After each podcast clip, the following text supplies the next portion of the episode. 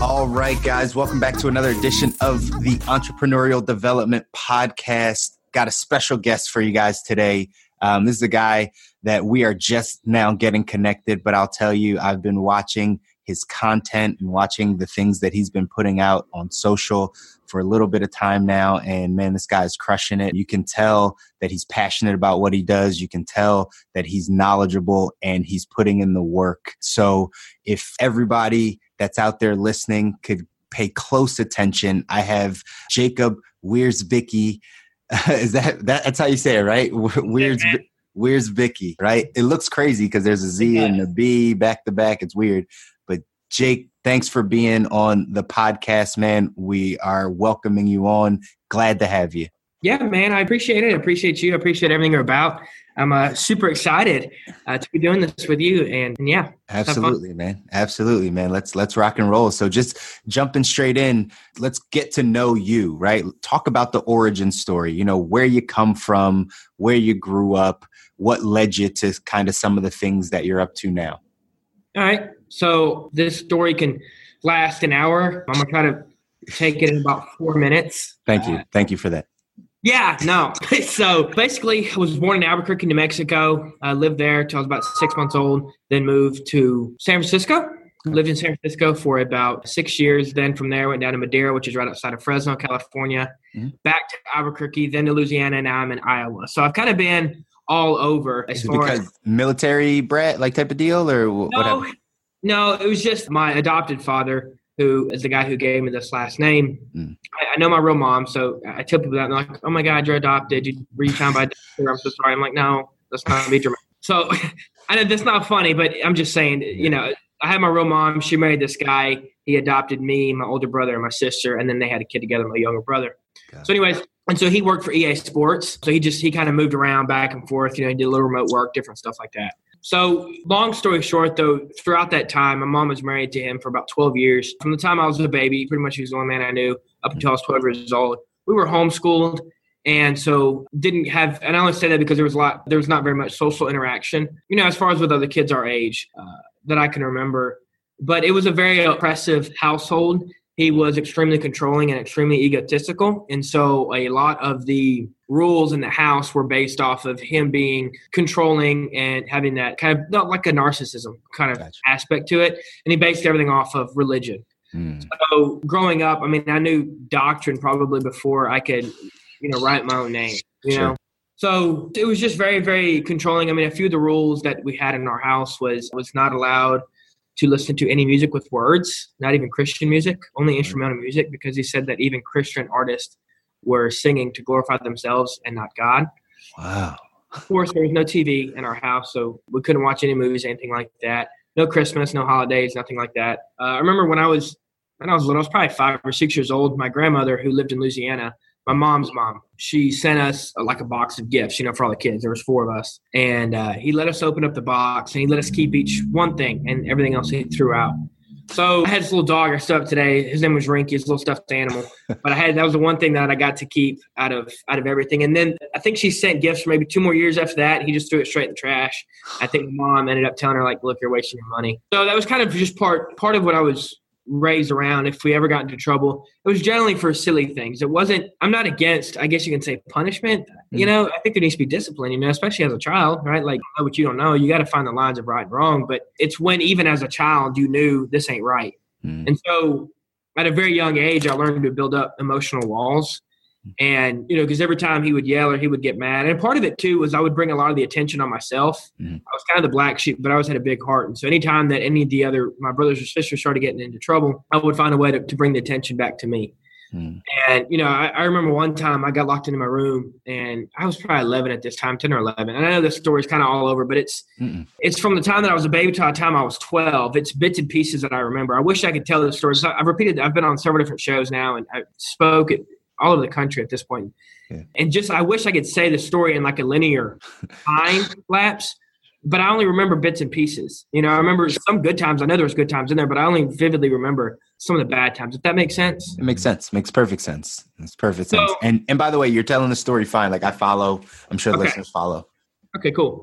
You know, about that time that I got locked into my room, though, I forgot what it was, but actually, one of the rules was we were not allowed to talk to girls either. Hmm. And so, with this particular case, he had talk, caught me talking to this little girl up the street. I was in love with her. I'm sure I was like 11. So, however much you could be.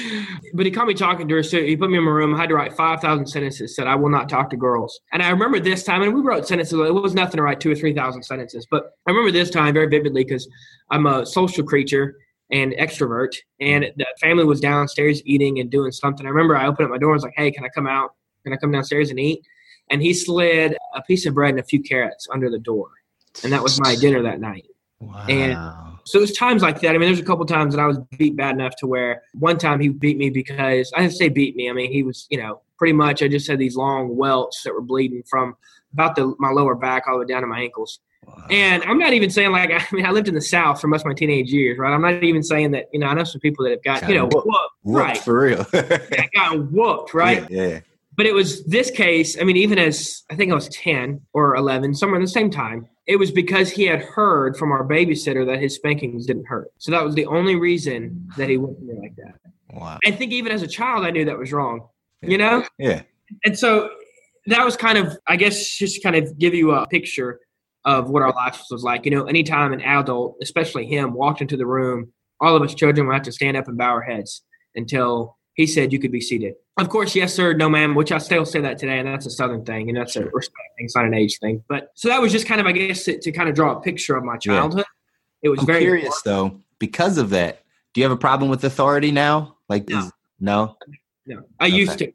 I used to, to a couple years ago. Yeah, I had it bad. But and even now, sometimes don't get me wrong, certain yeah. people who have the same personality traits do flare me up. Sure. But I've I've been in enough situations now where I've learned how to, you know, keep my temper or my ego in check. But yeah, so that was kind of just the you know, growing up, I remember from a young age, all I wanted was a dad that loved me. And so every time that anything would happen, or the, you know, we had daily fights. You know, the whole house would be screaming, fighting. I was arrested at 11 years old, was thrown into jail. At 11, you said?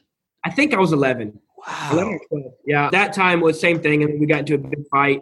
And every time they that my parents would fight, of course, my mom was generally protecting the children, and my mom would like to leave to go cool down, and he didn't like her to leave. So, you know, at this by this point, we had gotten smart enough to where we would take like her keys, her wallet, and her glasses. So she, when she got ready to walk out the door, we just hand it to her. In this case, I vividly remember this one. She walked out the door. I locked the front door, and when I turned around, he was running around the staircase at me, and I kind of blacked out. I hit him. He fell back on the stairs. Long story short, I ended up going to jail for it. But couldn't have been that long though. Like you're 11. You're, how long were you in there? Oh no, like 15 hours. Yeah, okay, that's yeah. what I thought. Oh yeah, no, yeah. I, it was the worst. You know, in my mind, I was in prison, right? I was like doing sure. holding block. Like I thought, like I'm going straight savage on these dudes right like if this is what it comes to, I'm I'm gonna be ready. Doesn't matter. like I was walking, like I was walking around singing "Jesus Loves Me" in circles and the jailer is kicking on the door like, "Shut up, you stupid!" That's hilarious. I, was scared out of my mind. I didn't know. Yeah. Uh, my mom finally came up there and she convinced him to come up there and get me that night, and they put me on probation for three months after that. But you know, but back to what I was saying as far as is, and I want to say this because it's really, really important to understand about the head game. But every time I would get in trouble, I would run to my room and I would cry. And I remember closing my eyes and and I would imagine that there was a like a Rambo knife. I'd obviously never seen Rambo, but I knew it, had, it was a big knife and it would cut my heart. Right, first in half, then in quarters, then in eighths, sixteenths, and before you know it, my heart was in a million little pieces. And I would remember every time I would go to my room, and I'm, from as young as I can remember doing this, I did it. And so even now, you know, people ask me because I'm a pretty young guy. I'm 24 years old. Okay. So even now, people ask me like, where in the world does the experience, does the wisdom, does the drive, all that stuff come from? And that's not a humble brag. That's just I try to to put some context to it by saying that my escapism as an eight or nine year old child was looking out the window, like writing those sentences. I would look out the window and I would verbally out loud tell myself, one day I'm going to be great. One day I'm going to change the world. One day I'm going to prove to him that I'm not a nobody, that I am a somebody. Mm. So from a very young age, I learned two things. A, the importance of verbalizing things. And then the second thing is, is I learned how to build emotional walls, which was not a good thing.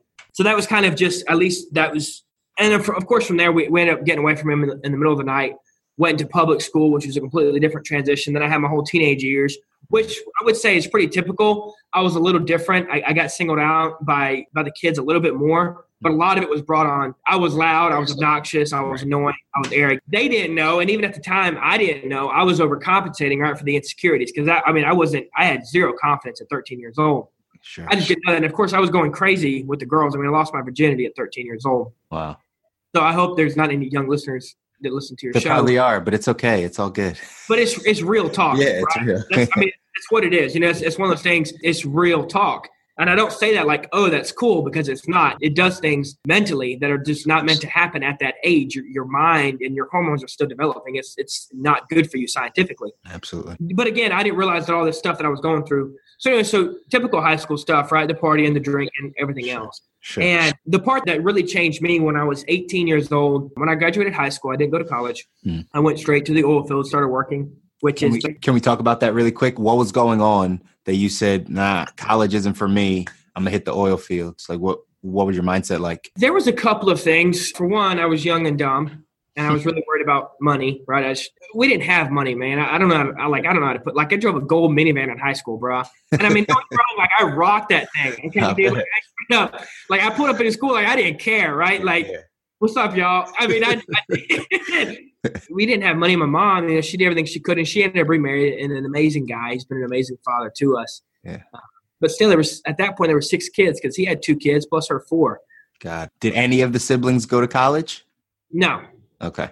No. So it Yeah, was always like you guys just knew coming out, it's like we gotta start working. We gotta start making money. You know, and honestly, the college was never something that was really put on us. Was really pressured to go to college. My brother dropped out of school in sixth grade. My older brother dropped out as a junior in high school. My sister graduated, and then I graduated high school. And the college thing was just never really, really pushed on us. And keep in mind now, we lived in Louisiana. Louisiana is a very, very blue collar Sure. mindset.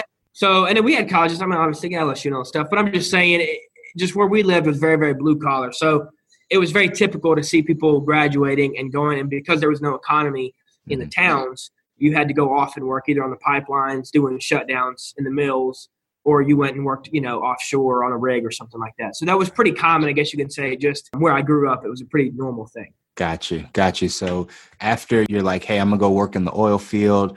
How did you transition? What was the transition like oil field to where you're at now? Like take me through like the 18 to 22 or whatever. Yeah, and that's really I think that that's the part of the story that I love telling the most. I have to tell everything else because I want to give context. Sure. But you know, I was working in the oil field. This time I was on land, so I was all over the country at 18 years old, and I was away from home a month and a half, two months at a time. And I was living in Ohio, or we were working up there. And I woke up one day, and at this point in my life, I kind of knew that I was, for lack of better words, I kind of knew I was a dick. Mm, I didn't really care about people, Yeah. and I didn't really didn't care about other people's feelings. And you remember, as a kid, I learned to build these emotional walls, right? But I never, I knew how to not let people in, but I also knew how to manipulate, and I was very, very good because all I did was watch people. Locked into my room, I watched kids all day long, up and down the street, up and down the street, up and down the street. So, and then even being around someone like my adopted father, you learn to pick up, I mean, like total narcissist, right? Egotistical, controlling, all this other stuff, the arrogance, all this stuff. So you learn to watch this stuff. And so I just naturally became really, really good at playing off of people. right. And I instead of just, you know, I usually was, it was usually degrading towards women, in Mhm. all right? I was just not, I wasn't respectful. And to be quite honest, I wasn't respectful to anyone. Sure. Um, I was very loud. I was very obnoxious. I drank a lot. You know, it was, it was cocaine and it was partying and drinking and everything else. Yeah. Pretty much every night till 5 a.m. And as long as we was at work at 6, nobody really cared. And I think when I was 18, I woke up and in the hotel I was staying at, there was a big mirror behind the, the bed there. And something hit me, man. And I firmly believe it was a divine intervention. Everyone can choose to believe in whatever they want to believe, and that's fine. I'm not here to put my beliefs on anyone else, but I do believe in Christ. Although I did have the rough upbringing, I had a very amazing mother who showed me what true love looks like. Amen. And so even now, you know, I choose to believe because I know that, that people and God both can love um, immensely, and it's huge to me. So Amen. that time in my life, man, that 18, woke up, looked at that, man, I hated what I saw. I absolutely hated what I saw. I looked in the mirror, I hated what I saw, and I wanted to break the mirror, take a piece of the glass, and cut my throat with it. Mm, And there could have been a lot of different ways to kill you know, myself. And that was, I keep in mind, I tried to kill myself twice when I was a kid. I was just a dumb kid. I tried to hang myself with yarn one time, which is kind of, it's funny. It's not, but it is. Right. I was a dumb kid. Like, like, thank God I was a dumb kid, right? right. Thank God you chose the yarn over something else. like, I, it's not funny. There's nothing funny about suicide, right? But right. this is my life. And if I choose to laugh about my life, I can. Yeah. But, you know, I wanted to break what I saw. And I think that's where the whole breaking the mirror came from because I just wanted to break what I saw. I hate it and I don't know if you know everyone chooses again believes in their own things or people believe in angels and demons. But I went down um, to the hotel manager. He was a, a, much older gentleman. He was probably in his sixties, right? And I'm 18. Yeah. And I, I, had to get some quarters to wash some laundry or something like that. And I've been crying for six or seven hours at this point. Wow. Just, I mean, you talk about just a hole. I mean, just black. That's all I saw was just black. And uh, the man looked at me and he said, "You all right, son?" And dude, let me tell you, I lost it all over this guy, all over the desk. And he knew exactly. His wife was standing there. You know, they managed the hotel together, and she freaked out. Oh my god! And he looked at her, and it's you could tell that they've been married a long time because he looked at her and he said, "Shut up." Shut up. And he, he, grabbed me and he said, Come here, son. I mean, like this dude, he grabbed a box of Kleenexes. And I, man, I'm telling you, I spilled my life to this guy. Yeah. Everything about the what happened when I was a kid and that. And I went into a lot more detail than I'll share on podcast, not because I'm scared to share this my story, but I just don't ever know who's listening. Absolutely. And some of, it, some of it can be a little bit of a little dark and a little grueling. And so I don't, you know, but I, I, just shared it with this guy, man. And then I said, you know, and now I act like this and I act like that. And I do this to this people. And, you know, I had an entire group of people that were following me in a good way. And I was, I was doing good things. And then next thing I know, that same group of people was following me to the parties and, and treating people wrong and just being mean to people. And I felt like all that was guilt was on my shoulders. Sure. And when I got through, I just, you know, I said, man, I said, I'm not a good person. I don't know how else to put it. I'm just not a good person. I'm a terrible person. And keep in mind now, I wanted to be great. Right. Right. And I just knew that I wasn't, I wasn't going that way. I was like, man, I can't change the world like this. Like, I'm just not a good person. I, I don't even know what to do. Right. And this man looks at me after about an hour long conversation and he says, You're gonna be okay, son. And I'm like, Really, dude? Like, like, like that's your great life advice? like, like bro, I'm in a different state of depression here right now. You know what I mean? Like I'm ready to kill myself. And that like that's what you gotta say. right. And and he looks at me and he said, Man, and I didn't know this about the guy, and this is where I believe is is incredible. And I think this is God, really. He said, Son, he said, What you don't know about me is I went through a similar situation. And he said, The only difference is it took me until I was 35 years old to see what you're seeing right now. Mm. And I was like, Whoa. And so he, he said, You can't, and I'm telling you, this statement right here forever has changed my life. It's to change the way I do business. It's to change because I'm, I'm a father as well. I became a father later on that year when I was 18, wow. which also kept me out of college. It kept me in the workforce. But he said, You can't fix a problem until you know where to start. And he said, The fact that you can sit there and say that you're this, you're that, you've done this to this person, you've pushed this person away, you've hurt this person, he said, You're good. He said, because now you know where to start. You have found the problem. Now you know how to fix it. Absolutely. I'm telling you, man, dude, that night, don't get me wrong, it took me years. Literally, I wouldn't even, even now, right? I'm constantly working on myself. I'm just, I'm not, if people who know me now would have thought I was dead or in jail. Sure. You know what I mean? Like, sure. they, they, so it's night and day, but that one statement, man, and I wish I, I, I wish I knew his name. I wish I could go back and thank him because that, that man literally changed my life. That's it. And that, what you just said, Jacob, that is one of the biggest points that a lot of people don't understand. I literally just had this conversation with somebody else where, so first off, I'll give you kudos because you are incredibly self aware, right? Incredibly self aware for your age. And even to the point of that story, at 18, you were self aware. That's what he saw, right? The fact that, like, at 18, because as you're telling me this, I'm like, at 18, there's no way I would have had that type of self awareness. There's no way I would have looked at the mirror and been like, I don't like who I am, or I don't know who. Like, I would, I'm not even, I wouldn't, wasn't even close to that. So just mm-hmm. the fact that like you had that self awareness was everything. But the other side of that is you hit a place of rock bottom. You hit a place of rock bottom. And when you hit a place of rock bottom, it allows you to be able to become internal, right? You internalize things and start to say, Who am I? Why am I at this place? How did I get here? And then you start to think about where you want to go because rock bottom means the only way you can go is up.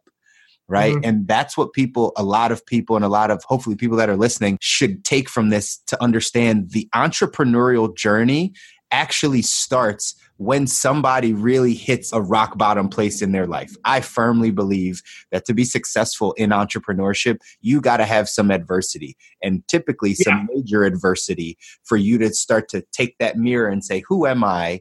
And then you start to perform in your own gifts and your talents. So, 1st mm-hmm. off, kudos, man. Kudos for being self aware at that age, but it explains a lot about your success right now. It, it explains how you got to this point. So after after that, after that moment, how did life change? What happened?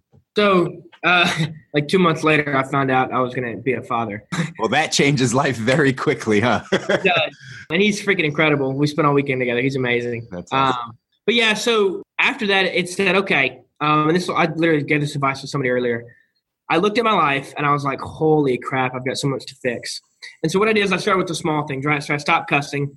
I hmm. stopped being so perverted all the time, right? Because I would say I had no filter, whatever came to my mind. So I stopped with that, right? Then I stopped smoking. Then I stopped drinking. And I have nothing against any of that stuff today, right? I mean, I, I have drinks all the time. Like I have nothing against. Sure. I still don't cuss, but that's just because I don't. But that's I don't have nothing against it. Like I worked in the oil field, bro. Right. Like I have nothing against it but for me, I think that's what it took. I had to cut away all the crap. I had to cut away all the BS and come down to the core of who I was because I think there was a lot of other influences in my life. There were some people in my life that I had to cut out. And and this didn't take this is not like, okay, I woke up the next day, I had this list of things that I had to do, and then the next week it was done. Right. It took like months of me like not cussing, and then months of me, I would say cleaning my mind out, right? Getting rid of just starting thinking, getting out of the negative getting the negative thoughts out you know, putting positive thoughts in there, getting the judgmental thoughts out, putting positive thoughts in there, putting.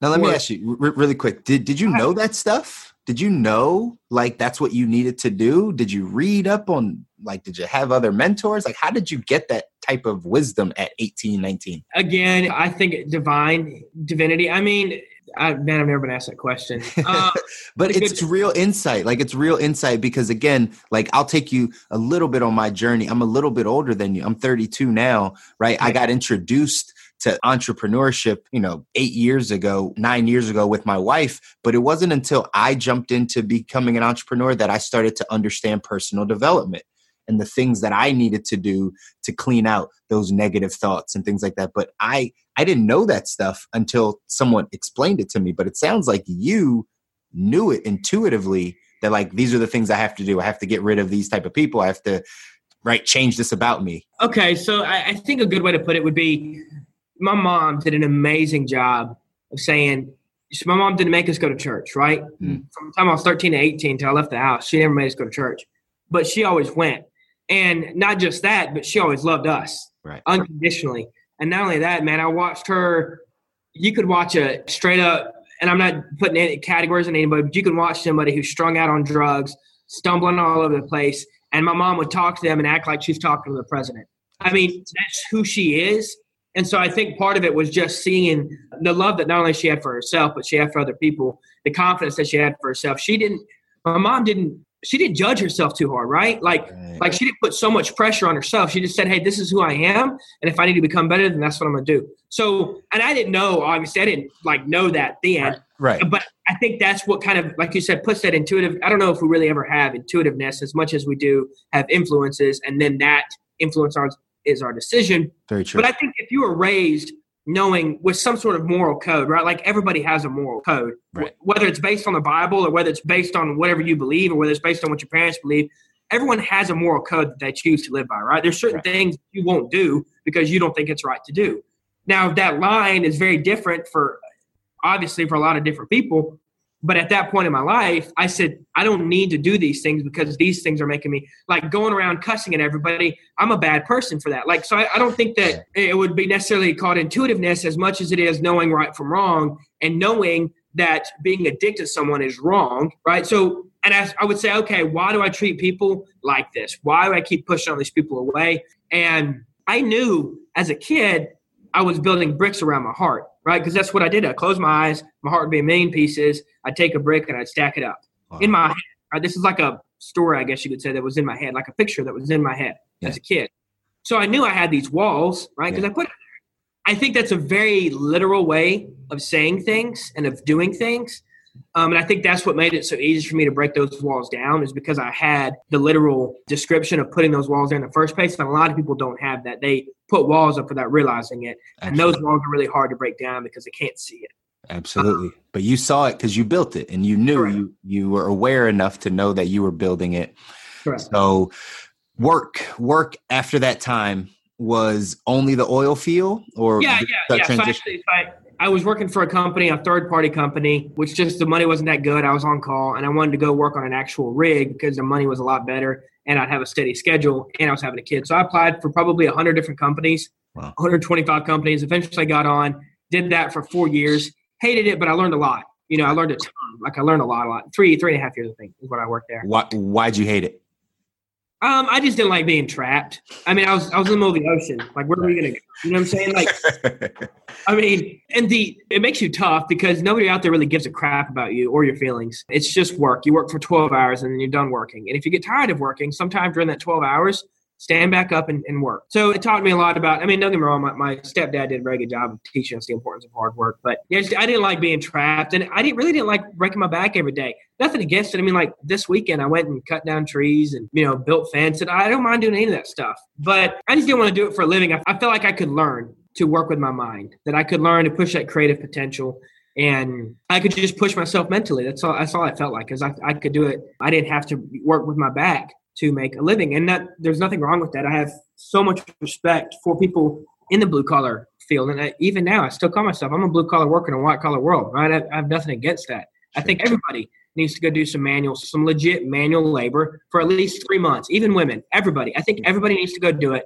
for three or four months. Go do it for one summer, right? I've been doing it since I was 14, 15 every summer and it puts a certain level of work ethic in you. It puts a certain level of respect in you. Yeah, those, so I, think every- I think you hit the nail on the head with those two things. By the way, like that's exactly what blue collar work will do. It gives you that respect, and it definitely gives you the work ethic. And that's what a lot of people are missing today is the work ethic. They don't understand that this thing takes work. This thing yeah. called life, it takes work, and yeah. people aren't willing to put in the work. So that's yep. where you got your start. So then fast forward if you can, how did your business pop up? What's it? It's underground underdog? Yeah, underdog social. Underdog social. How did that start? Yeah, so all that came from uh, just this past year. This year I actually moved to Iowa. I got hired by a company. Again, I got pushed out of one company last year and I the owner and I had a massive falling out. It went down, just went down extremely, extremely ugly but I'm very grateful for that for the situation because not only I mean everything in my life it put propelled me into everything that I'm in right now, and I learned a lot about business in general there, about managing a team, about leadership, about managing profits, you know, knowing how to run the books. So I learned a lot of things to the business side of things that I would have learned elsewhere. So although we had a nasty falling out, I needed to that situation. So I just got pushed out of that one company, started my own company, lost my investors. This was late last year I was so broke at Christmas I couldn't afford gifts for my kids. I have two children now. Mm. My daughter's a year and a half and my son's five. So I was like, crap, I guess I got to get another job. Keep in mind, I don't have a college degree, but I did not want to go back to the blue collar work. So I started applying. I applied for about 150 companies and dozens of interviews and all kinds of other stuff. You know, I only had about a year and a half experience right. business world um, in sales. And so definitely was a little difficult. Ended up getting a, a job offer in Iowa. And I think that's really where the underdog obviously you can tell my life's been an underdog, right? Clearly. My entire life. Clearly. Been, no, I mean I used to I used to get in trouble in school for talking too much. And now people pay me to go speak. it's funny how but, God God uses us in that way, right? It's funny. It's incredible, man. It's incredible. But yeah, so you know, my entire life I've been told no. I've been rejected more times than I can count. I can't tell you how many people have laughed in my face when I said my dreams. So I learned sometimes you got to watch when you're talking about your dreams because if you're not very aware or if you're not fully okay with the direction that you're going, this is a side rant, by the way, this is free. If you're not fully aware and you're not okay with the direction that you're going, when you start spitting your dream, there's nothing wrong with that because you're excited about it. But people, the naysayers, the people who are small minded, they will push you down. And if you're not careful, you'll let that dream die before you ever even try it. We, so that's call them, we call them dream stealers. There are a lot of them out there, and that's exactly what they do. You hit the nail yeah. on the head. I put that out on Instagram, that meme, that post a long time ago that said, like, right. the number one thing that makes people not be successful is taking advice from their friends and family or listening to their friends and family. And that's normally what happens when you have a big dream and the people around you don't and you tell Mhm. them that big dream, it's their job to tell you, let's be realistic. They always operate out of a place of what they don't have or what they couldn't get. So they shoot your dream down. They're dream stealers. So I know them very well. No, and, and even you know when I was coming up here to Iowa, people were like, "Jacob, you don't have a college," and it was mostly family and friends. Like you said, you don't have a college education. I don't understand how a company is offering you this job and all this other stuff, blah blah blah blah blah. And I ended up leaving. Of course, took a lot of took my family with me, and, and took a lot of I guess you can say resilience for it. Not just that, but I also started creating content. So last year, I jumped on LinkedIn to look for a job, Mm. and that was right after they released the native video feature. And as you can tell by this point, I'm pretty okay with who I am. So I start throwing out videos, hoping to help somebody. And what were you talking about in the early videos that you had started? a lot of this same stuff. Yeah.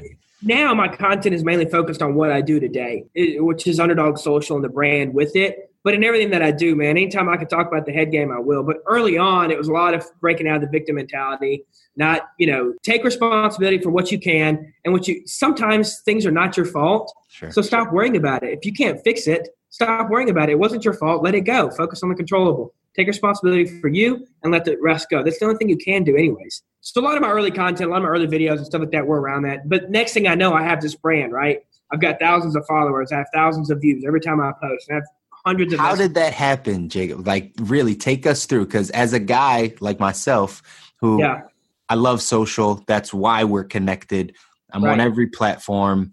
Just getting more into LinkedIn over the past few months, just because I, I'm seeing what's happening. So I'm, I'm there a little bit more. But as I got on, you're right. You already were getting thousands of likes and hundreds of comments on your posts. So how did it start? Was it just immediate? Was it something that you did specifically?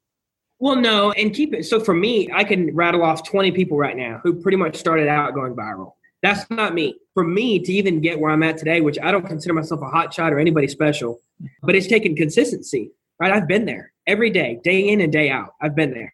Not only that, but I am a big fan of engagement. Hmm. I engage with my community. I engage with the people who comment on my stuff. I engage with the people who send me messages.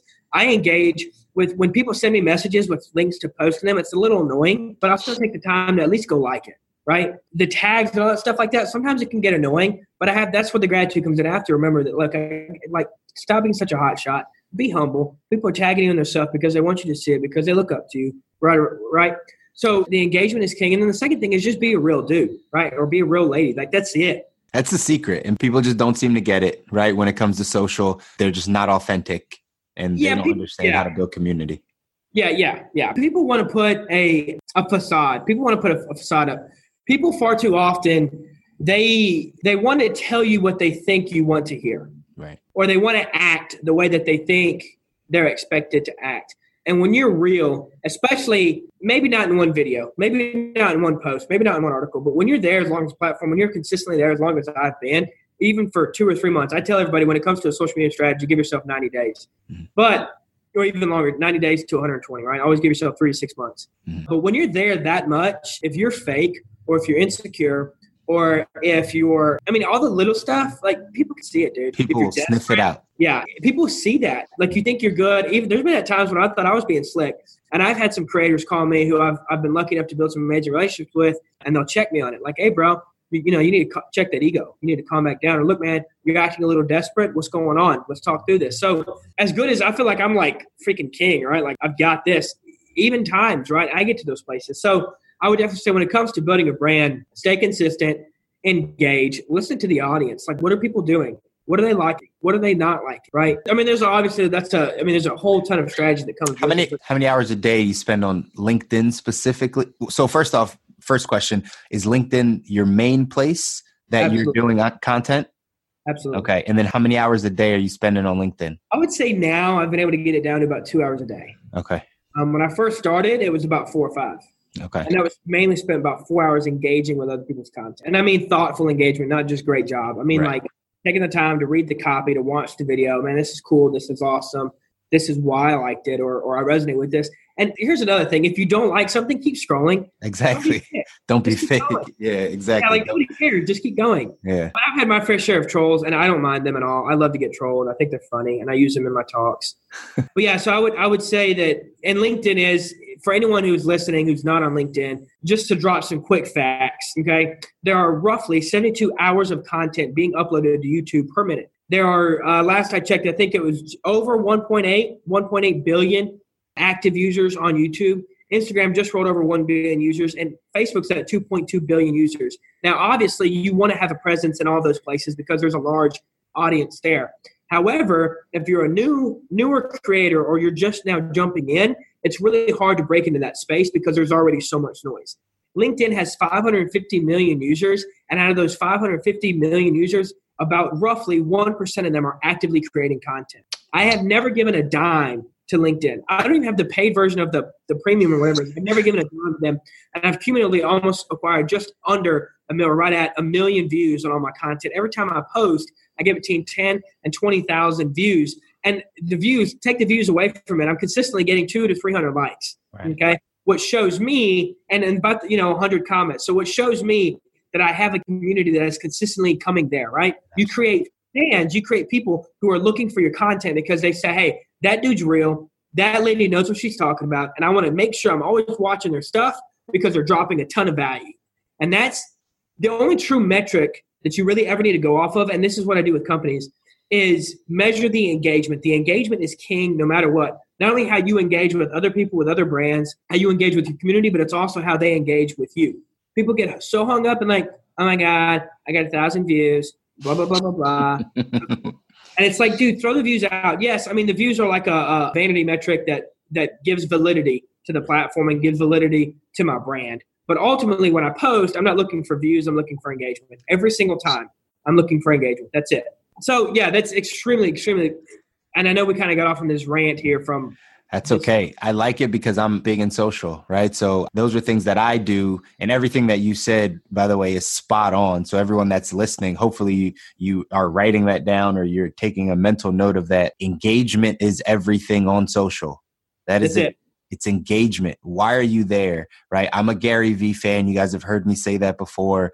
I've listened to a lot of Gary Vee, read a lot of his books, right? Really follow and understand what he does and what he talks about is that it's engagement. You're not on social just throwing right hooks, meaning you're not just there to sell. You're not just there to tell people what you do so they can join your course or join your funnel or, right, you can recruit them into your business. That's not why you're there. You're there to build a community of people right? That you all are like minded, that you help each other, that you add value to those people. And when someone goes into that setting of being on, a, on a social platform just to add value, people see it and people yep. actually appreciate it. That's how you build community. So, Jake, you hit the nail on the head. Like, that's exactly how to do it. And it shows because your LinkedIn is blowing up. So, yeah, but I mean, and it's it is so very true. So Underdog Social, basically, the meaning of the brand. I have a Facebook community. I don't make any money off of it. The, the rule number one is no sales. It's literally just people uplifting people. Because when you're as an entrepreneur or a freelancer, side hustler, whatever one you want to call yourself, there are times, there are days when it gets rough. Some days are freaking amazing, mm-hmm. and other days just suck. I don't know how else to put it. And there's a lot of loneliness too, especially when you don't have that community of people who understand. If you're an entrepreneur and you're surrounded by corporate America, you have a hard life Okay. Because they think you're freaking nuts for working 18 hours a day, not getting paid, for getting for failing, right? For getting kicked in the nuts all day. They think you're crazy. Mm-hmm. Okay. And but as an entrepreneur, right, who has entrepreneurial friends, when I got friends who call me and say, man, I, I mean, I've, this is going on, this is going on, this is going on. I'm like, dude, I get it. I got you. Right. It's so encourage each other. It is, dude. It's so important. So that's why I, I Underdog Social Brand is all about the people who've been rejected. Like if you've been rejected, if you've been told no, if you've been told you can't do it, if you've been told you're worthless, come talk to me because I will tell you without a doubt in my mind that you are worth everything. Because I, for the longest time, was rejected, was kicked down, was told that I was worthless. And now I can tell you without a doubt, without a shadow of doubt in my mind, that if you want it bad enough, you can do it, right? Take responsibility. Don't be afraid to fail just fail. Just freaking fail. It's okay, but take responsibility for it, right? Yeah. You know what? I sucked. This is what happened. And move on. I had a guy come the other day right out of college. He called me and he asked me a great question. He said, he said, where do you think the entrepreneurial drive, the spirit, the business mindset comes from, especially at a young age? He said, where do you think that comes from? I told him flat out, I said, dude, I don't think I'm the best businessman in the world, and I sure as heck don't think I'm the smartest. Hmm. I said, the only thing that, there's only two things that I really think sets me out. The first thing is, I do think I have ability to learn fast, right? I have a lot of confidence in the way that I learn. The sure. second thing is, is that I feel like I have an inherent ability to repeatedly get kicked and keep going. That is it. That is it. That's the only thing that I really think sets winners out from losers is the fact that a winner really doesn't care what you think, and a winner really doesn't care how much he loses. All he cares is how many times he gets back up. That's really it. That's it. Right? As long as you learn, you don't make the same mistake twice. That's stupid. But if you're making different mistakes, well, then keep doing it. Stop beating yourself up, learn from it, and move on. And so with the underdog community, that's what it's all about, dude. Like if, if that's you, come be a part because I want to help you. I want to inspire you. And not only that, dude, but you see other people starting to pop off in the community now who are starting to find their success and now they can share their stories. And it's not just me sharing my story, it's other people sharing their stories. And that's what the core brand is about. Sure. That's awesome, man. That's awesome. And obviously, you being your age, starting this brand, man, your upside is amazing of where it could be in the next five years, 10 years. Where do you see it? Like, what's the goal? Where are you taking this thing?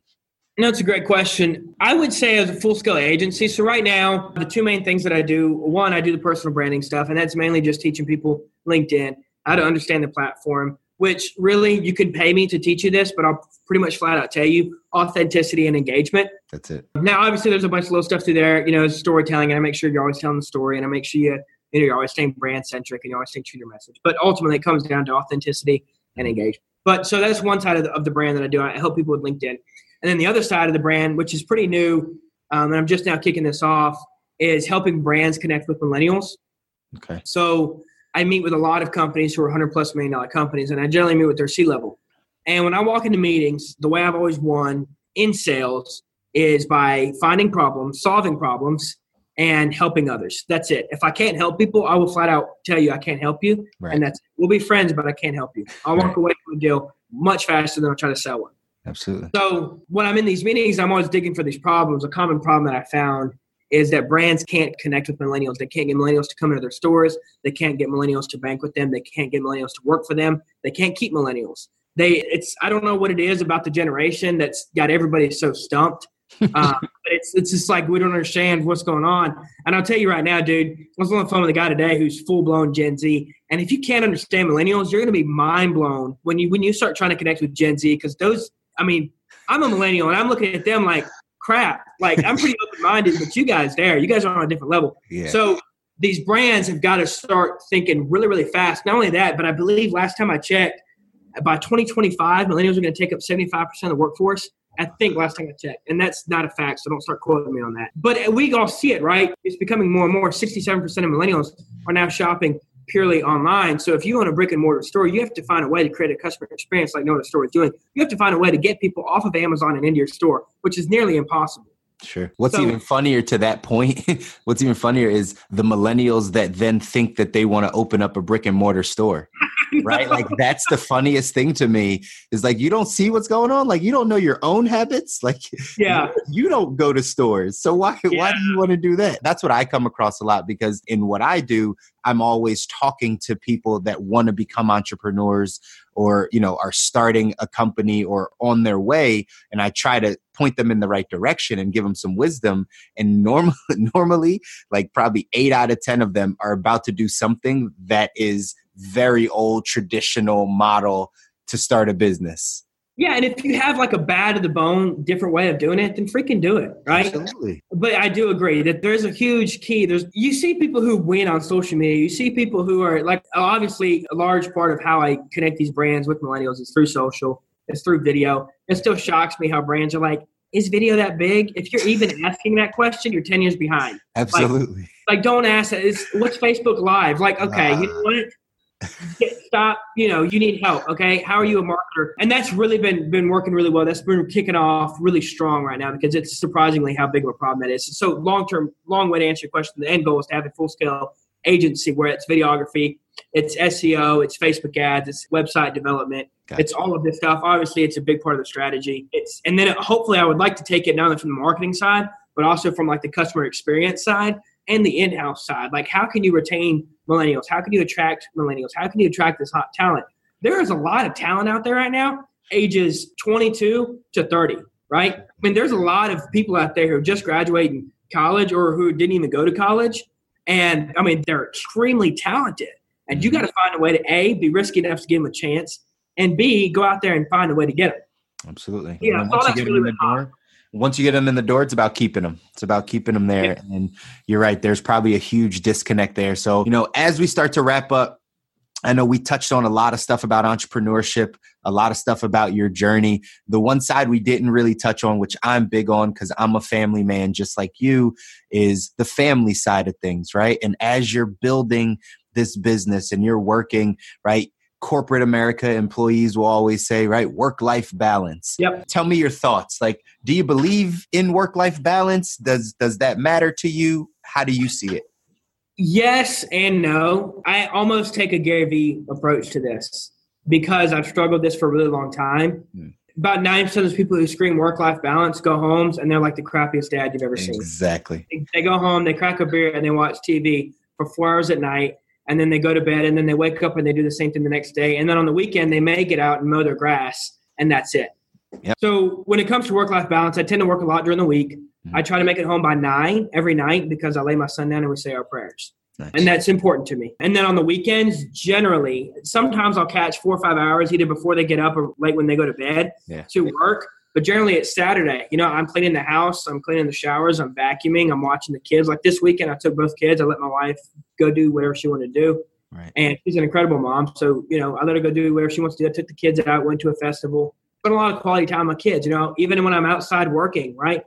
my son, he wants to help me work. So I just, you know, I give him a rake or I give him something easy to do and, and he's working. Right. So I think that, and not only that, like I'm there, dude, I'm with them. Mm-hmm. That's something that meditation's really helped me a lot is just being able to be present. Be present. Yeah, it's yeah. so true. It's so true. It's it's a thing that I struggled with in the beginning too, is just being present and knowing right now I, I have certain sayings, right? Faith, family, business, right? That's the priority. That those are the only things that I deal with. If it doesn't grow my faith, my family, or my business, I typically don't do it. And like you said, it's quality over quantity of time when it comes to hanging out with your family right like like you said people have the 9 to 5 they go home or they go to happy hour and then they get home and then their kids and family might be there but they're watching TV they're playing a video game they're on the phone they're doing something that's actually not quality time I care more about quality time over the quantity of time. That's what I think every entrepreneur has to understand. And it seems like you have a good grasp of that too. Yeah. And I will say, though, too, that I'm huge on if no one else hears anything that I said, if they listen to this show, if they listen to me ramble this entire time, understand that I don't care tips, tricks, techniques, dude, you can Google that. Okay. You right. can find all of that. You want to know how to work SEO, Google it, Facebook, Instagram ads, Google it. You want to know how to how to be a better video creator, Google it, YouTube. Like you can find the information. You want to know about PPC or PLAs, Google it, right? Like you want to know all this stuff, you can Google it. But what you what I hope that I can tell people enough that no matter what, self awareness and self acceptance, know who you are, know where you're going, know why you're there, and be okay with that person. Because no matter what it takes, so even when it comes to this stuff right here, I'll tell you, I won't judge you for how you live your life. If you want to work from 9 a.m. to 12 and go home and just live your life like that, do it. I don't care. That's your life. Just don't judge me for how I live my life, right? Absolutely. So that's I'm big on if you need to be home with your wife and kids every night, then do that. If you need to go to the gym for eight hours a day, then do that. Right? Like it doesn't matter. Whatever you want to do, just do it. I've just done this long enough now to where I know like I have to wake up in the morning, you know, 5 a.m. I have to have a morning routine. I have to take myself first thing in the morning, right? Then I have to create lists for my day. Then I have to take my kids to school. So like I know what works for me. So I'm telling you, just create that, have that level of self awareness in your life where be willing to take that inventory and look at yourself and say, okay. And if you don't know what you need or what you want, then just try stuff, right? Just try.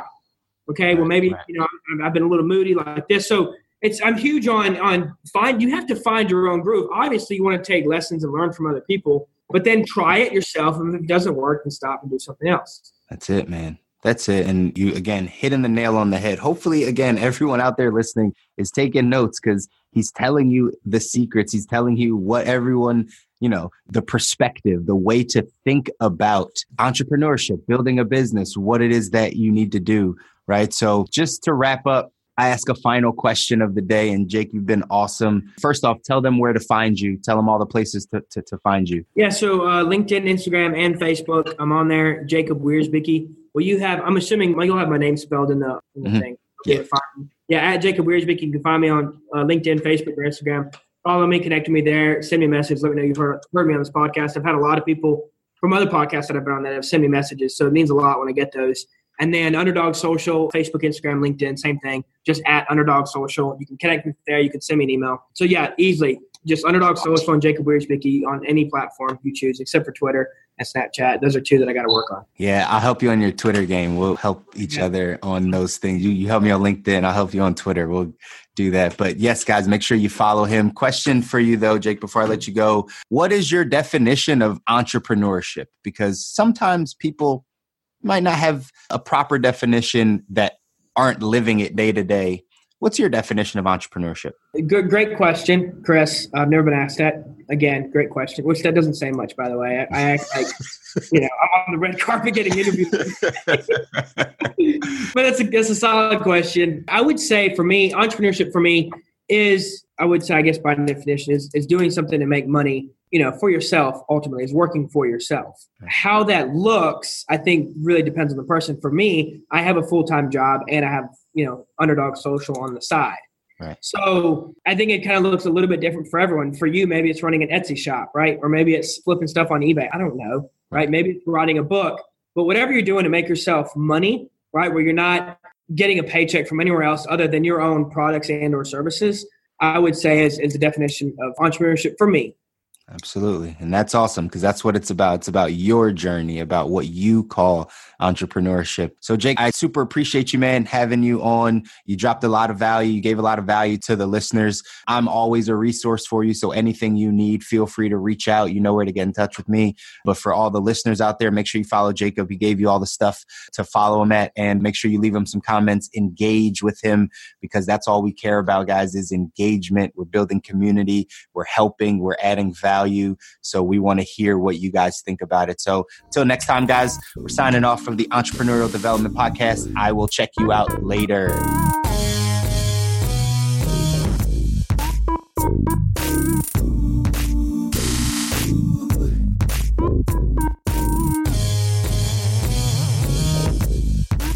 you